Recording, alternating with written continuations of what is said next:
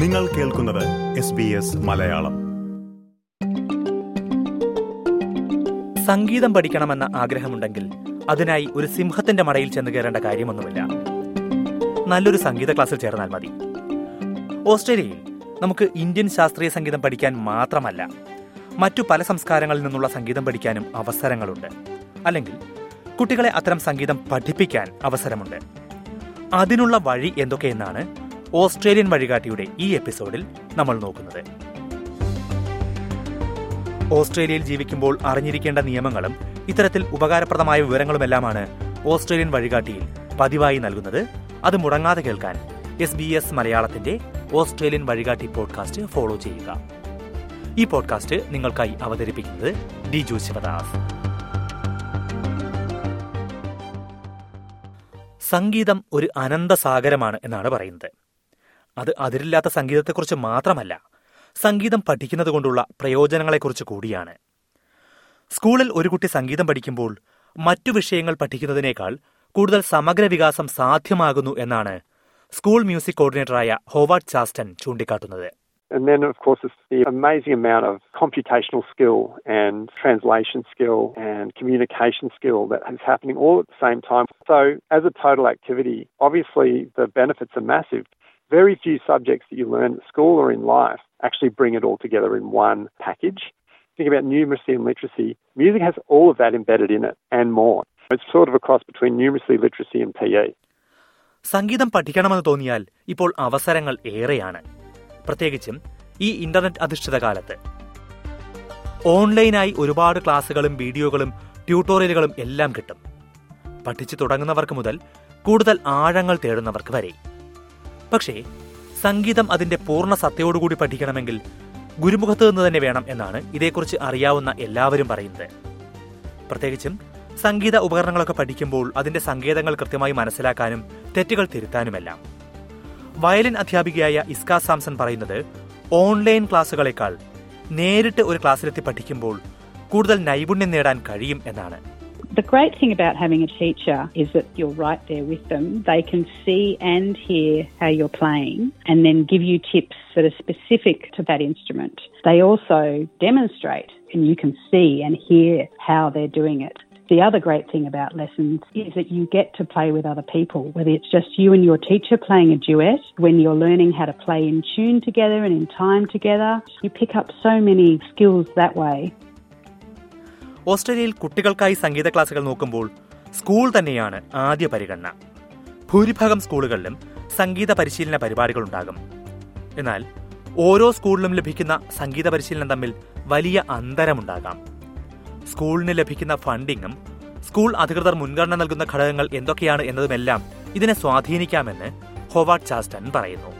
Obviously, with the Australian curriculum and also independent schools have their own curriculums, they have requirements for music. So, your average state high school will have a music class, but often in schools they also run individual lessons. So, a child can choose to do that. Usually, it costs a little bit extra, and tutors come from the professional ranks. So, musicians come and teach in those schools one on one, and sometimes in small groups. സംഗീത പരിശീലനത്തിനായി professional സംഗീതജ്ഞർ ഉൾപ്പെടുന്ന പ്രത്യേക ടീമുകൾ തന്നെ പല സ്കൂളുകളിലും ഉണ്ടാകാം. ഈ പരിശീലന പദ്ധതി ചെറുതായാലും വലുതായാലും കുട്ടികൾക്ക് പഠിച്ചു തുടങ്ങാൻ നല്ലൊരു വഴി തുറക്കുന്നതാകും അത്.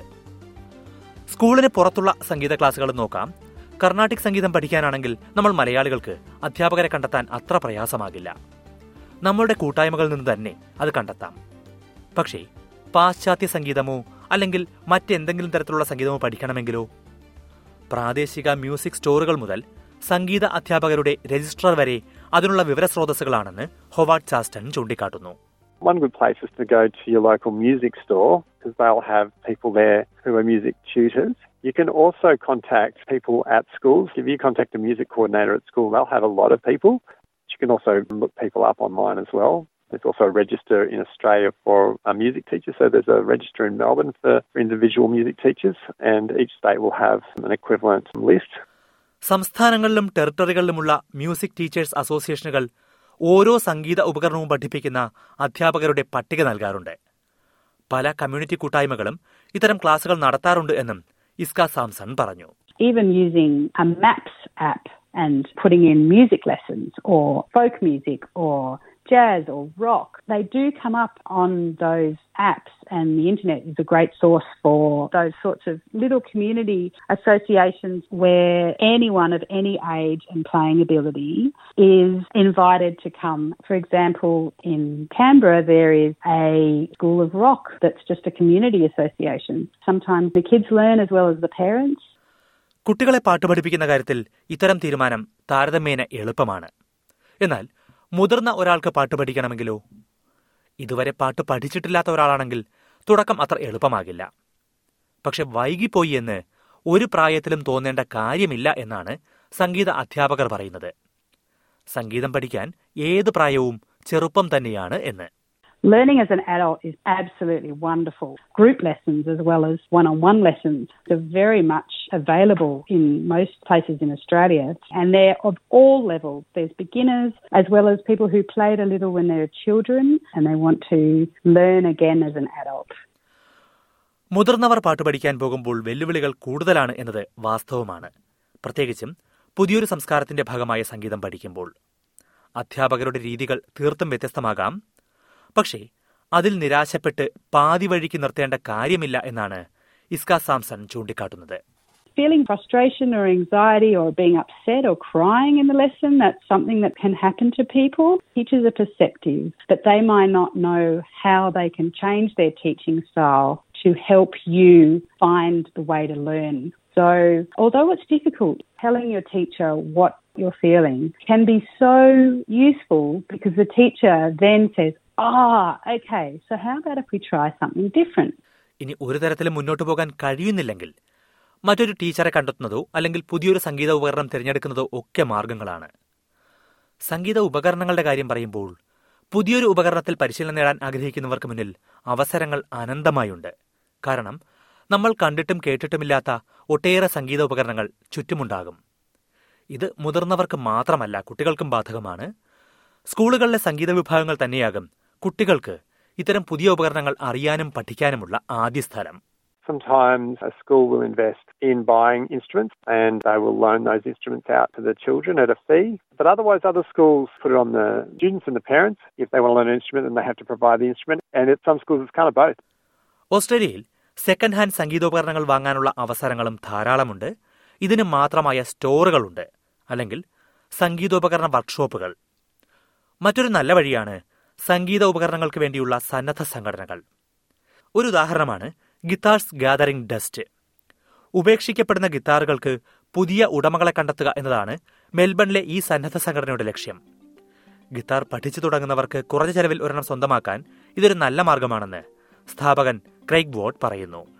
If you're looking for an instrument, there are many good music stores out there that offer introductory packages, which may include a basic guitar, a case, usually even some means to access an online tutorial program. And obviously, people can contact Guitars Gathering Dust directly, and sometimes we can source an appropriate guitar for a beginner through our own stocks of donated guitars. സംഗീതം പഠിക്കാൻ മാത്രമല്ല പൊതുവേദിയിൽ അത് അവതരിപ്പിക്കാനും Australia അവസരങ്ങൾ ഒരുക്കുന്നുണ്ട്. ചെറിയ ചെറിയ സംഗീത ഗ്രൂപ്പുകളും കമ്മ്യൂണിറ്റി കൂട്ടായ്മകളും നാടൻ പാട്ടു സംഘങ്ങളും ഒക്കെ ഇവിടെയുണ്ട്. ഒപ്പം മ്യൂസിക് ഫെസ്റ്റിവലുകൾക്കും ഒരു കുറവുമില്ല. സംഗീതോപകരണങ്ങളൊക്കെ പഠിക്കുന്നവർക്ക് ഇതിൽ പെട്ടെന്ന് അവസരങ്ങൾ ലഭിക്കുകയും ചെയ്യും. സംഗീതത്തോട് പ്രണയമുള്ള സമാന മനസ്കരെ കണ്ടെത്താനും സംഗീത സാഗരത്തിൽ ഒരുമിച്ച് നീന്താനും ഒക്കെയുള്ള അവസരങ്ങൾ കൂടിയാകും ഇത്തരം പരിപാടികൾ നൽകുക.